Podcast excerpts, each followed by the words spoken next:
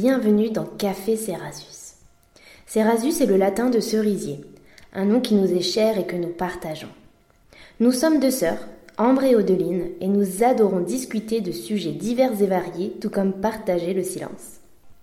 On s'accorde le droit de ne pas tomber d'accord sur tout, mais on respecte profondément nos avis, quoi qu'il arrive. Nos réflexions sont bienveillantes, sans jugement et évidemment non exhaustives. Installez-vous confortablement, c'est votre rendez-vous réflexion et complicité avec Café Cerasus, le podcast d'échange et de partage en toute douceur au pied de notre arbre fruitier. Ce temps de parole est tombé comme une évidence après nos multiples échanges sur tous les sujets du quotidien, car même en vivant ensemble, puis séparés, même en se ressemblant tout en étant totalement différentes, notre grande passion reste quand même de débattre, surtout quand nos opinions sont différentes ou nuancées. Dans notre société, les langues se délient de plus en plus et selon nous, les gens osent enfin dire ce qu'ils pensent et affirmer leurs croyances, quitte à choquer ou à dérouter. Ce podcast se veut bienveillant, il est donc important de rappeler que les opinions ou les commentaires que l'on pourra avoir ne sont en aucun cas des jugements. Bienvenue à vous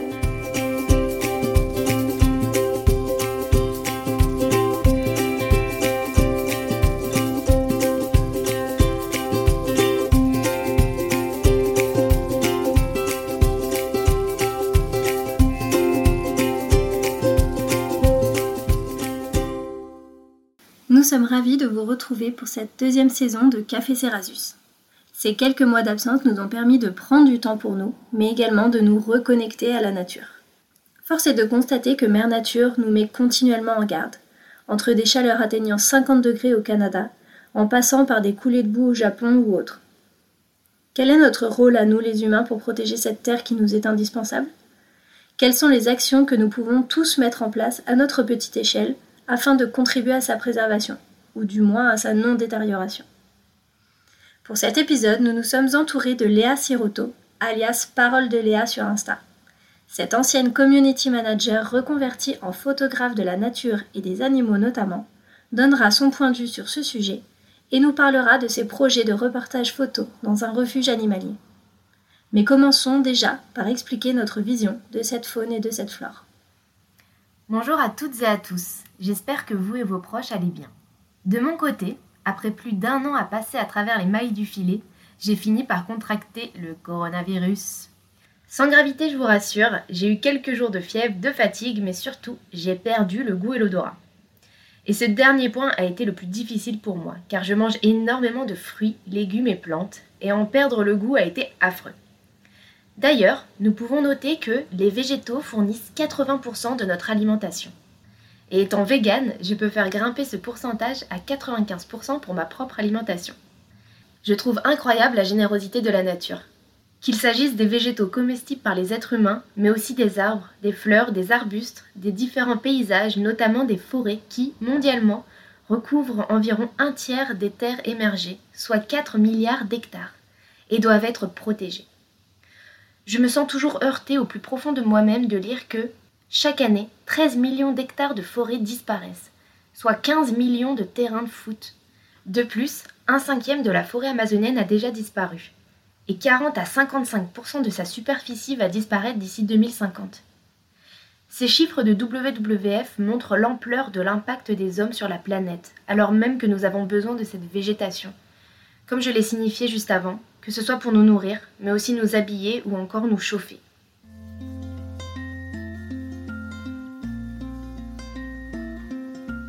Mon deuxième prénom est Flore. Je ne connais pas véritablement l'origine de ce choix par mes parents, mais je pense que cela m'a marqué dans ma construction. J'aime la nature, j'aime la végétation. Je suis reconnaissante de tout ce qu'elle m'apporte.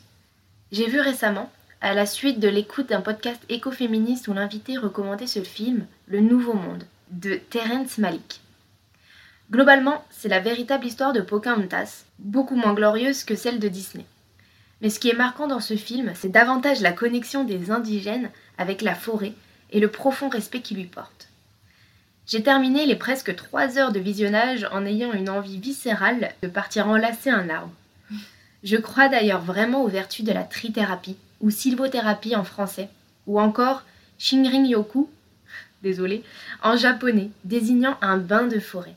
Je pratique cette thérapie lorsque je vais en forêt, et King Lee, affirme d'ailleurs que c'est, et je cite, en 1982 que, pour la première fois, l'Agence forestière du Japon a proposé d'intégrer les bains de forêt dans les préconisations de bonne hygiène de vie. La végétation peut nous apporter tellement. Et toi, en quoi est-elle ton allié? Alors mon allié, je ne sais pas vraiment le décrire là comme ça, mais j'ai toujours eu ce calme face à la nature, que ce soit les montagnes, la mer ou les champs.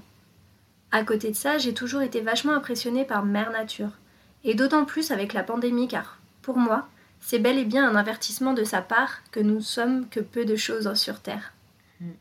En effet, je nous trouve très arrogants dans notre gestion de notre habitat, pensant que nous pouvons utiliser ces ressources sans contrepartie et pensant qu'il est possible de jouer à Dieu sans conséquence. Ne dit-on pas que le battement d'ailes d'un papillon en Californie peut provoquer un tsunami au Japon?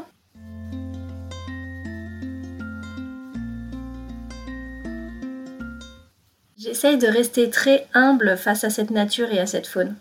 Mon combat du moment, par exemple, c'est de montrer à Babyo qu'on peut regarder les coccinelles, les escargots ou les gendarmes sans les écraser de son petit index. Je prends moi-même des résolutions comme éviter de tuer les araignées alors que j'en ai une peur bleue. C'est de plus en plus net pour moi. La nature reprend ses droits dès que l'on dépasse les limites. Il y a un an, je suis tombée sur une info du National Geographic sur la réintroduction des loups dans le parc de Yellowstone aux États-Unis et j'ai été subjuguée. L'écosystème de ce parc a complètement évolué grâce à l'arrivée de ces prédateurs. En effet, les wapitis ne se déplaçaient plus, car pourquoi l'auraient-ils fait sans loups à leur trousse, entraînant un problème de développement de la végétation? Lors de leur réintroduction, les loups ont permis à cette nature de redevenir florissante et verdoyante, comme une pièce manquante au grand puzzle de la nature. D'ailleurs, voici un petit extrait de Léa qui nous explique son rapport à la nature et de l'importance de la sensibilisation. J'ai un rapport particulier avec la faune et la flore, puisque ce sont les trésors de notre Terre, qu'il y a des millions d'espèces euh, connues et méconnues, qu'on doit sensibiliser à toute, toute cette belle nature. Donc moi, j'aime pas trop employer le terme nature, puisqu'il a, c'est un terme qui est un peu déformé maintenant. Hein. Quand on dit nature, ça peut être un parc parisien, etc. Alors pour moi, un parc parisien n'est pas vraiment la nature. La nature, euh, normalement, c'est quelque chose de naturel, c'est le sauvage. Donc j'emploierai euh, plutôt nature sauvage, on va dire. J'ai un rapport particulier avec la nature sauvage. Je souhaite sensibiliser à la cause animale, c'est pour ça que je suis devenue photographe animalière. Pour l'instant amateur et avec la reconversion, j'espère devenir professionnelle pour pouvoir proposer des clichés à la vente à des professionnels et sensibiliser grâce à mes textes. Donc par exemple sur les réseaux sociaux, je publie mes photos par ambiance ou par espèce et je vais écrire des petits textes de sensibilisation, des conseils par exemple sur le nourrissage, est-ce qu'il faut nourrir les oiseaux ou pas, euh, comment agir si on trouve un animal en détresse, surtout en ce moment il y a beaucoup de juvéniles qui sont recueillis parfois à tort. Donc du coup je vais essayer de sensibiliser avec bienveillance et pédagogie euh, au grand public grâce à mes photos et à mes textes. Pour moi, la nature est un outil fort et un don précieux qu'il faut cultiver plutôt que de le voir comme un frein à un possible gain capitaliste. Par exemple, si je prends parfois des médicaments pharmaceutiques, j'essaye un maximum d'utiliser la phytothérapie ou l'usage thérapeutique des plantes médicinales. Nos vieux remèdes de grand-mère en quelque sorte, mais qu'il me semble hyper intéressant de connaître. Jean-Michel Morel disait justement, et je cite, en France, le monde médical utilise malheureusement trop peu la phytothérapie, par ignorance de ses potentialités. Et il faut bien le dire, en raison d'une idéologie dominante dans ce milieu qui ne fait confiance qu'à l'industrie pharmaceutique pour la fourniture de médicaments. Fin de citation. Je fais également des balades poubelles où je vais me promener et en même temps je ramasse certains déchets que je trouve sur mon chemin. Quand je vois ce qu'on jette dans la nature, ça me désole vraiment. C'est très frustrant de voir à son échelle à quel point notre espèce est condescendante envers son espace. Je ne sais vraiment pas comment faire évoluer ça à ma petite échelle. Mm, je comprends bien. Hein. C'est effectivement frustrant de voir le mépris de certains et certaines envers notre nature et aussi envers les animaux. Comme tu disais, qui sommes-nous pour désigner quels animaux peuvent vivre ou mourir? Ou qui seront des bêtes de foire ou maltraités et j'en passe? Le psychologue social Laurent Beg Shankland affirmait dans une étude que, je cite, notre société humaine est construite sur un paradigme spéciste puisqu'elle accorde aux humains des droits fondamentaux qu'elle refuse aux autres animaux. Une discrimination qui conduit à l'exploitation et à la mort de plus de 1000 milliards d'animaux par an. Oh la vache. Mm.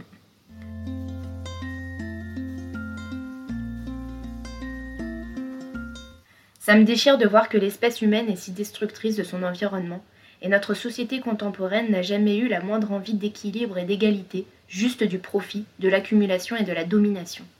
Nous sommes d'une telle violence envers la faune, alors même que, si nous mettions fin à nos diverses pratiques prédatrices, si nous étions plus contemplatifs, il n'y aurait pas ce fossé béant et sanglant entre eux et nous. Ils auraient moins peur, et nous aussi, et nous deviendrons capables de nous entretenir avec eux d'une façon ou d'une autre, comme le disait la philosophe Élisabeth de Fontenay. Et pour étayer mes propos, Léa nous parle de son approche en tant que photographe animalière quand elle se trouve dans la nature. Pour photographier les animaux, pour l'instant, j'ai pas vraiment d'organisation. Comme je vis à Paris, c'est souvent euh, pendant les balades, euh, si je vois des animaux, en général, c'est pas vraiment des mammifères, hein on va pas se le cacher, c'est plutôt euh, des oiseaux dans les parcs parisiens, puisque dans la vie citadine, les oiseaux sont beaucoup moins farouches, c'est quand même plus simple de les photographier, mais il faut toujours le faire avec respect. Voilà, c'est-à-dire qu'il faut respecter une belle éthique. On va pas les nourrir des oiseaux ou des écureuils pour avoir une belle photo. On va plutôt prendre de la distance, avoir une euh, distance de sécurité, comme on l'appelle, pour pouvoir photographier l'animal, avoir un tel objectif pour pouvoir être assez loin et zoomer, pour pas non plus se retrouver avec l'appareil entre guillemets collé à l'animal.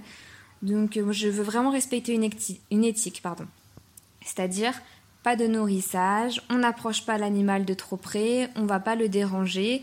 Si on voit qu'il stresse ou qu'il a peur, on part. Voilà, pour l'instant, je ne fais pas d'affût. L'affût, c'est, euh, ça demande énormément de travail et c'est en général plus, on va dire, euh, dans les campagnes, dans les endroits boisés où il y a très peu de passages, puisqu'on ne veut pas croiser d'humains quand on fait un affût. Bon, déjà, les affûts se font avant le lever du jour et en fin de journée, puisque les animaux sortent très tôt ou très tard, en règle générale. Là, par exemple, je parle de chevreuils, de lapins. Les affûts, ça demande euh, une connaissance euh, très très pointue euh, du terrain sur lequel on évolue, faire des repérages avant, réguliers, pour pouvoir ensuite poser son affût dans l'endroit le plus propice, arriver avant l'animal et normalement, dans le meilleur des mondes, repartir après l'animal, pour pas le déranger et pour pas lui faire peur. Donc un affût, ça se présente euh, sous plein de façons. Hein. Ça peut être sous un filet de camouflage, dans une tente de camouflage. Ça peut être un affût flottant, c'est-à-dire sur l'eau.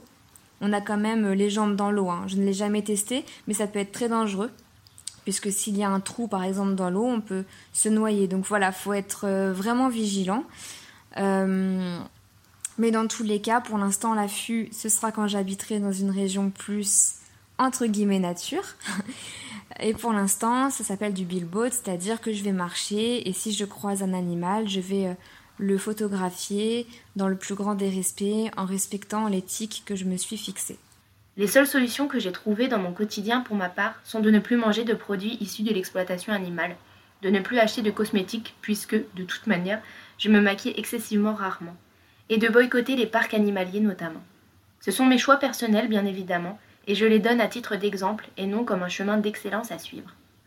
Nous sommes en plein été 2021 au moment de l'écriture et de l'enregistrement de cet épisode, et j'espère du plus profond de moi que des animaux ne sont pas abandonnés sur le coin de la route des vacances. Pour information, l'abandon est considéré comme un acte de maltraitance et est puni par la loi.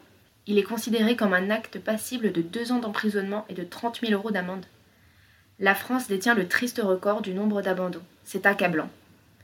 Mon chat, nomade, est un membre à part entière de ma famille et ça me fend le cœur de voir que des personnes font le choix de prendre un animal et le mettre de côté à la première problématique organisationnelle ou logistique. Ouais, je suis tout à fait d'accord avec toi sur l'abandon d'animaux. C'est quelque chose qui m'échappe totalement. Je rêve d'avoir un chat, l'homme rêve d'avoir un chien. Et pourtant, l'un comme l'autre, nous savons que ce n'est pas une bonne idée pour le moment d'avoir un animal de compagnie. En effet, nous sommes très souvent partis en week-end, et je ne me vois pas avoir la responsabilité d'un être vivant qui est dépendant de moi pour le laisser à la maison dès que nous nous absentons quelques jours.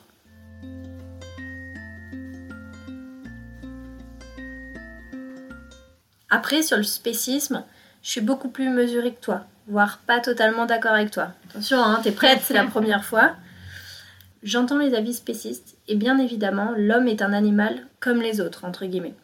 Cependant, et c'est Antoine Balzo, paléoanthropologue, qui le dit, les performances intellectuelles de l'homme sont différentes, et c'est là la principale dissemblance entre nous et les autres primates. L'homme est capable de conceptualiser des choses complexes, de se projeter dans l'avenir pour anticiper certains problèmes. Il utilise des outils complexes qu'il sait transformer ou faire évoluer à volonté pour se confronter à tout type de situation. Nous étions des cueilleurs, puis nous avons développé l'agriculture et l'élevage. De même, nous sommes des prédateurs par nature.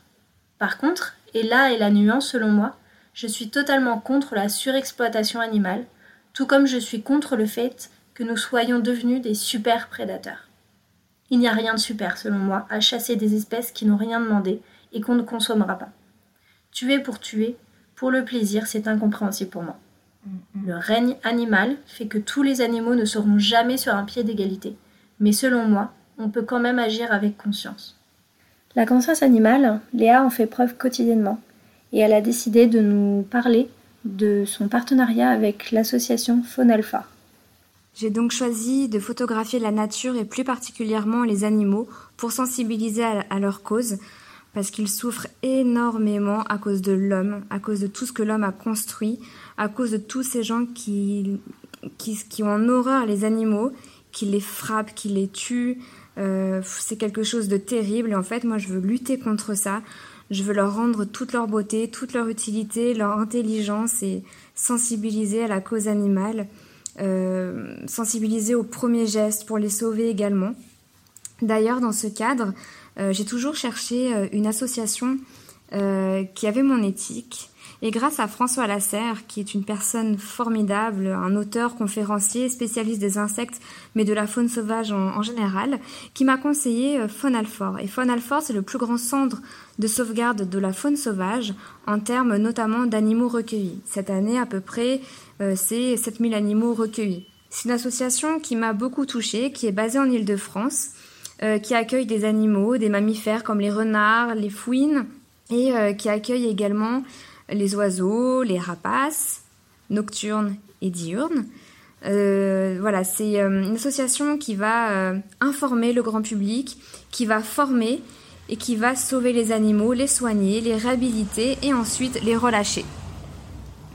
Euh, et dans ce cadre-là, ce que je souhaite faire pour cette association-là, c'est les aider dans leur stratégie social media, donc lier mon métier euh, à une cause qui me tient énormément à cœur. On a lancé récemment avec mon conjoint un reportage photo pour Alfort, c'est-à-dire qu'on va dans leurs deux centres, ils ont deux centres en Ile-de-France.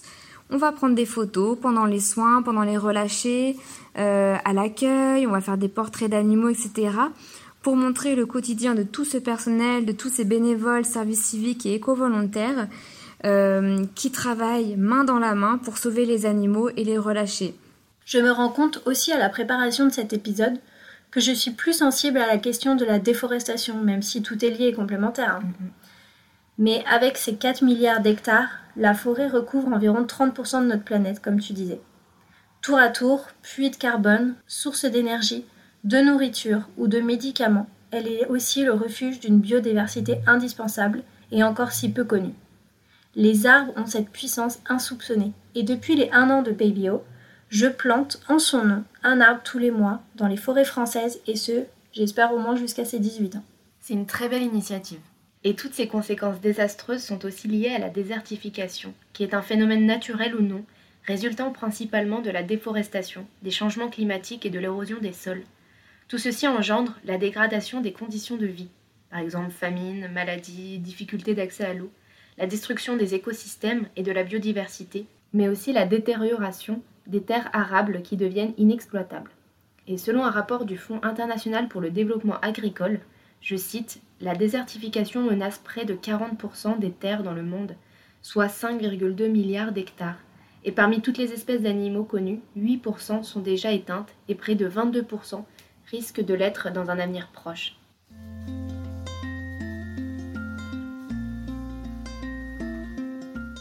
Ça fait beaucoup de chiffres à assimiler, mais ils sont tellement représentatifs qu'il semble indispensable de les énoncer.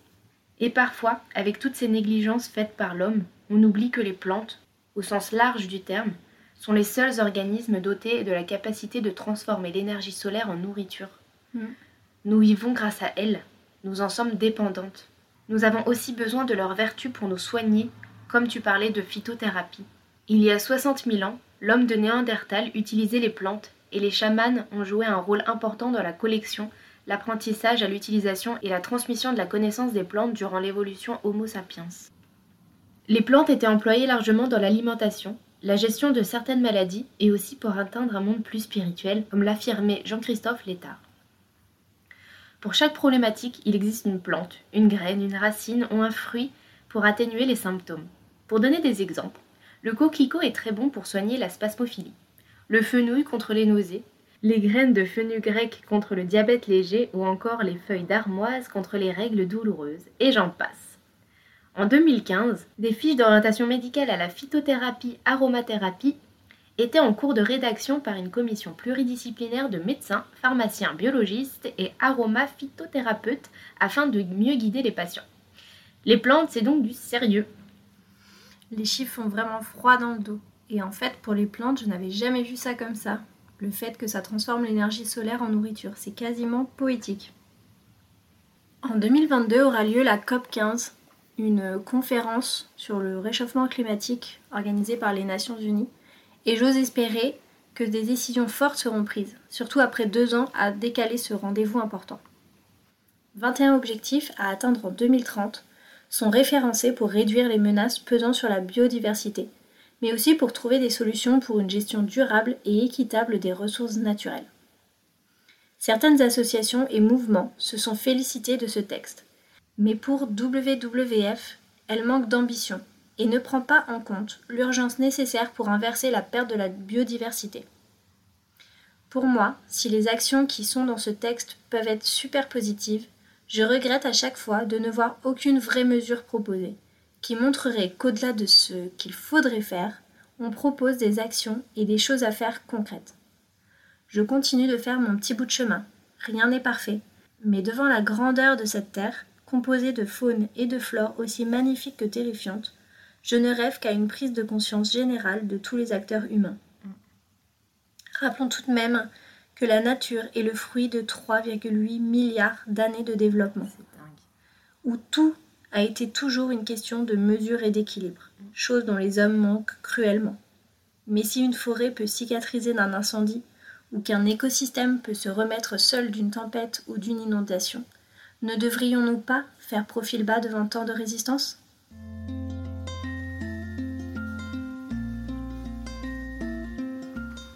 La faune et la flore sont des bijoux que l'homme a pillés par convoitise. Les événements et catastrophes naturelles que nous avons vécus ces dernières années nous prouvent la puissance des éléments et l'infimité de l'espèce humaine. Nous avons, je pense, beaucoup à apprendre de la nature et devrions davantage la contempler que la détruire. Enfin, pour conclure ce premier épisode de la nouvelle saison de Café Cerasus, on aimerait remercier Léa pour sa participation et son investissement dans la cause animale. Nous allons mettre dans la description l'ensemble des liens vers son activité et ses projets. N'hésitez pas à nous faire un retour sur cette petite nouveauté, savoir si cela vous plaît et si vous auriez envie de participer à cette expérience par rapport à un sujet qui vous est cher. Passez toutes et tous une magnifique journée. Et n'oubliez pas, la vie est toujours plus douce sous le cerisier de Café Cerasus.